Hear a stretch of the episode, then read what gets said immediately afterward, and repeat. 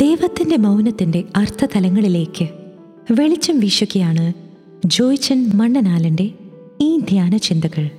ഇരുപത്തഞ്ചു വർഷം ദീർഘിച്ച ദൈവത്തിൻ്റെ ഒരു മൗനം.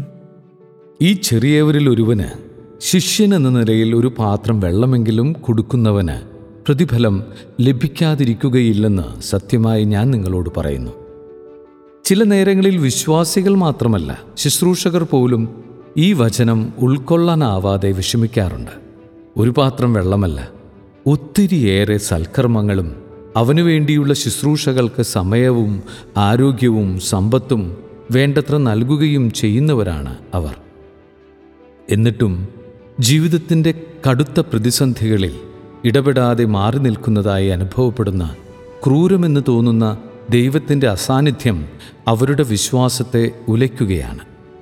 ഏറ്റവും സത്യസന്ധമായി അവർ പ്രാർത്ഥിക്കുന്നു, ദൈവമേ മൗനമായിരിക്കരുതേ, ദൈവമേ നിശ്ചലനും നിശബ്ദനുമായിരിക്കരുതേ. വിശ്വാസികൾക്ക് ഉത്തരം. വിശ്വാസികളുടെ ഇത്തരം വിലാപങ്ങൾക്ക് വലിയ വിലയുണ്ടെന്ന് പറഞ്ഞു തരാൻ വിശ്വാസികളുടെ പിതാവോളം വലിയ വേറെ ഒരാളുണ്ടാവില്ല. കർത്താവ് വാഗ്ദാനമനുസരിച്ച് സാറായെ അനുഗ്രഹിച്ചു. വൃദ്ധനായ അബ്രാഹത്തിൽ നിന്ന് സാറ ഗർഭം ധരിച്ചു. ദൈവം പറഞ്ഞ സമയത്തു തന്നെ പുത്രനെ പ്രസവിച്ചു. ഇവിടെ പൂർത്തിയായത് ഇരുപത്തഞ്ചു വർഷങ്ങൾക്ക് മുമ്പ് അബ്രാമിന് നൽകപ്പെട്ട ദൈവത്തിൻ്റെ വാഗ്ദാനമാണ്. പിന്നീട് പലവരും ആവർത്തിക്കപ്പെട്ടെങ്കിലും ഈ വാഗ്ദാനം എന്നു പൂർത്തിയാകും എന്നതിനെക്കുറിച്ച് ദൈവം ഒന്നും വെളിപ്പെടുത്തിയിരുന്നില്ല. ദൈവം മൗനത്തിലായിരുന്നു. അക്ഷമരായ സാറായും അബ്രാഹമും ഈ സമയത്ത് തയ്യാറാക്കിയ സ്വന്തം പദ്ധതിയാവട്ടെ ദുരന്തത്തിൽ കലാശിക്കുകയും ചെയ്തു. ദൈവത്തെ മഹത്വപ്പെടുത്തുന്ന ഓരോ പ്രവൃത്തിയെയും അതിനു പിന്നിലെ മനോഭാവത്തെയും അവിടുത്തെ അനുഗ്രഹ വാഗ്ദാനങ്ങൾ പിന്തുടരുന്നുണ്ട്. അന്നും ഇന്നും സന്തതി പരമ്പരകളുടെയും ദേശങ്ങളുടെയും ഈ വാഗ്ദാനം ആദ്യമായി നൽകപ്പെടുന്നത് ദൈവത്തിൻ്റെ വാക്കുകേട്ട് സ്വന്തം ദേശമായ ഹാരാനോട് വിട പറയുമ്പോഴാണ്. പിന്നീട് ലോത്തുമായി സ്ഥലം ഭാഗിക്കുമ്പോഴും യുദ്ധവിജയത്തിന് നൽകപ്പെട്ട രാജസമ്മാനം തിരസ്കരിക്കുമ്പോഴും ആരെന്നറിയാതെ അപരിചിതർക്ക് ശുശ്രൂഷ ചെയ്യുമ്പോഴും ഈ വാഗ്ദാനം ആവർത്തിക്കപ്പെടുന്നുണ്ട്, അപ്പോഴപ്പോൾ തന്നെ. വിശ്വാസിയുടെ കാത്തിരിപ്പ്. പക്ഷേ ഈ വചനഭാഗങ്ങളിലൂടെ ധ്യാനപൂർവം കടന്നുപോകുന്ന വിശ്വാസിയുടെ മനസ്സിൽ ഉയരാനിടയുള്ള ഒരു ചോദ്യമുണ്ട്. നൽകിയ വാഗ്ദാനം പൂർത്തിയാക്കാൻ ദൈവം എന്തേ ഇത്ര വൈകിയത്? ഇരുപത്തഞ്ചു വർഷം മുമ്പ് തന്നെ കുഞ്ഞിനെ കൊടുത്തുകൂടായിരുന്നോ? ദൈവം കാത്തിരിക്കുകയാണ്. മകനെയും സന്തതി പരമ്പരകളെയും ദേശങ്ങളെയുംക്കാൾ അവിടുന്ന് നൽകിയ ഏറ്റവും വലിയ വാഗ്ദാനം തന്നെ തന്നെ അവർക്ക് ദൈവമായി നൽകുന്നുവെന്നതാണ്. ഇത് അബ്രാഹത്തിന് മാത്രമുള്ളതല്ല, നമ്മൾ ഉൾപ്പെടെയുള്ള എല്ലാ തലമുറകളിലേക്കും എത്തി നിൽക്കുന്നതുമാണ്. സന്താനത്തിൻ്റെയും സന്തതി പരമ്പരകളുടെയും ദേശങ്ങളുടെയും വാഗ്ദാനം പ്രാപിക്കുന്നതിന് വലിയ കാത്തിരിപ്പിൻ്റെയൊന്നും ആവശ്യമില്ല. പക്ഷേ സർവശക്തനും പരമപരിശുദ്ധനുമായ ദൈവത്തോടൊപ്പം സദാ ആയിരിക്കുന്നതിന് വലിയ ഒരുക്കവും കാത്തിരിപ്പും കൂടിയേ തീരൂ. അതുകൊണ്ടാണ് അബ്രാഹത്തോട് അവിടുന്ന് അരുളി ചെയ്തത്, സർവശക്തനായ ദൈവമാണ് ഞാൻ, എൻ്റെ മുമ്പിൽ വ്യാപരിക്കുക, കുറ്റമറ്റവനായി വർത്തിക്കുക. അബ്രാഹത്തിൻ്റെ രൂപപ്പെടൽ. അബ്രാഹത്തിന് ലഭിച്ച വിളിക്ക് അനുസരിച്ചുള്ള രൂപപ്പെടലിൻ്റെ കാലമായിരുന്നു ഈ ഇരുപത്തിയഞ്ചു വർഷം.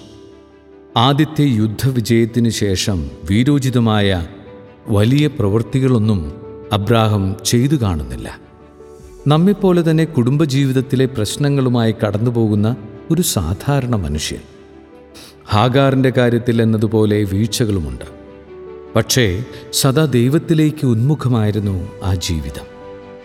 സങ്കടങ്ങളുടെയും ആത്മസംഘർഷങ്ങളുടെയും നേരങ്ങളിലും നീ ക്ലേശിക്കേണ്ട അബ്രാഹം എന്ന് ദൈവം പറയുന്നത് കേൾക്കാൻ മാത്രം അവിടുത്തെ സൂക്ഷ്മ ശബ്ദത്തിനായി അവൻ സദാ ചെവിയോർത്തിരുന്നു. ദൈവം ആവശ്യപ്പെടുന്ന കാര്യങ്ങൾ അപ്പോഴപ്പോൾ തന്നെ നിർവഹിക്കുന്നതിൽ സദാ സന്നദ്ധനുമായിരുന്നു അവൻ. അങ്ങനെയാണ് ആ രൂപപ്പെടൽ പൂർത്തിയാകുന്നത്.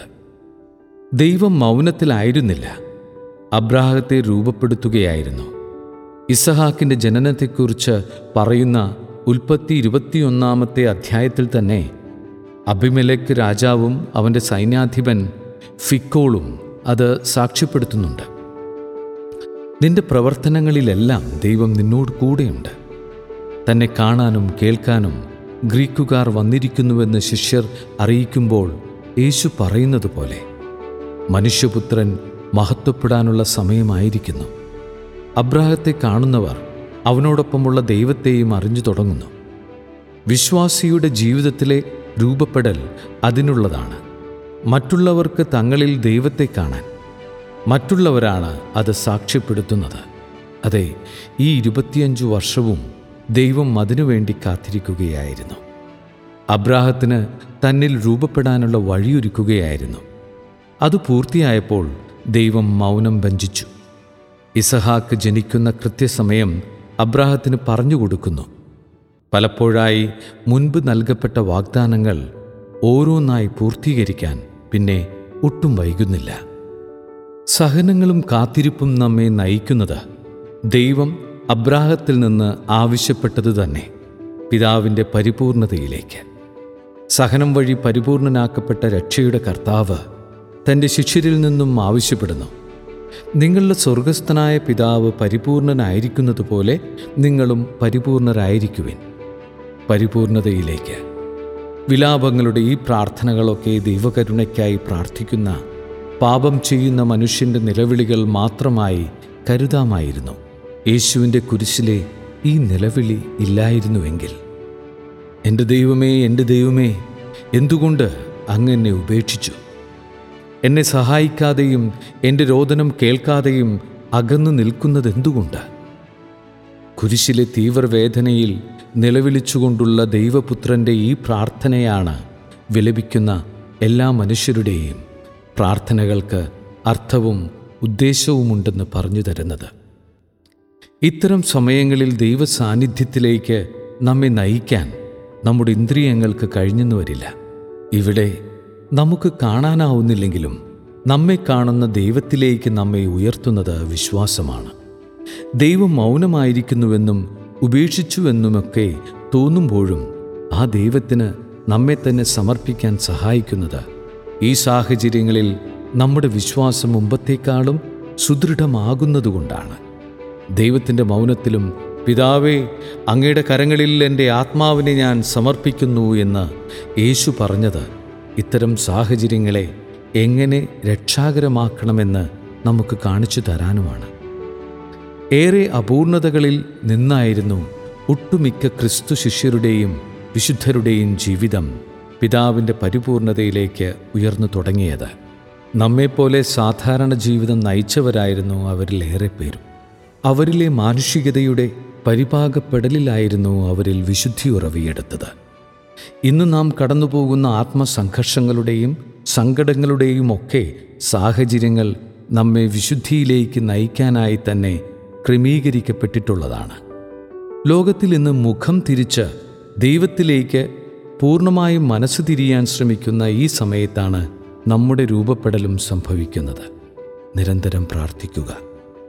അവിടുത്തെ ഇടപെടലിനായി ഏകാന്തതയിൽ നമ്മൾ മൗനമായി കാത്തിരിക്കുമ്പോഴും ശാഠ്യത്തോടെയും നിർബന്ധത്തോടെയും സദാ പ്രാർത്ഥിച്ചുകൊണ്ടിരിക്കണമെന്ന് യേശു നമ്മെ ഓർമ്മിപ്പിക്കുന്നു. ബൗദ്ധികമായ നമ്മുടെ ആവശ്യങ്ങൾക്കു വേണ്ടിയാണെങ്കിലും അപ്രതീക്ഷിതമായ എന്തെങ്കിലും കാര്യങ്ങൾക്കു വേണ്ടിയാണെങ്കിലും നിരന്തരമായ പ്രാർത്ഥന നമ്മുടെ ആത്മാവിനെ അവിടുത്തെ ആത്മാവിനോട് ചേർത്ത് നിർത്തുന്നു. പകരമായി അവിടുന്ന് നൽകുന്നത് ചോദിച്ചതിലും വളരെ വിലയുള്ളതാണ്. തൻ്റെ തന്നെ ആത്മാവിനെയാണ്, തന്നെ തന്നെയാണ്. ഈ സാഹചര്യങ്ങളിലും പ്രാർത്ഥനയിൽ സദാ അവിടത്തോട് ചേർന്നിരിക്കുമ്പോഴാണ് നാം അറിയാതെ തന്നെ അവിടുത്തെ പരിപൂർണതയിൽ രൂപപ്പെടുന്നത്. അത് സംഭവിച്ചു കഴിഞ്ഞാൽ നമുക്ക് ആവശ്യമായത് എന്തു തന്നെയായാലും അവിടത്തോടൊപ്പം അവയും നമുക്ക് ലഭിച്ചുകൊള്ളും. ദൈവത്തിൻ്റെ മൗനം ദീർഘിക്കുന്നതിനും വാഗ്ദാനങ്ങൾ വൈകുന്നതിനും കാരണം നമ്മൾ തന്നെയാണ്. കാത്തിരിപ്പിൻ്റെ ദൈർഘ്യം നിശ്ചയിക്കുന്നത് രൂപപ്പെടലിനുള്ള നമ്മുടെ സന്നദ്ധതയോ വിമുഖതയോ ആണ്. അതനുസരിച്ചായിരിക്കും നമ്മുടെ കാര്യത്തിൽ ദൈവം മൗനം ഭഞ്ജിക്കുന്നത്.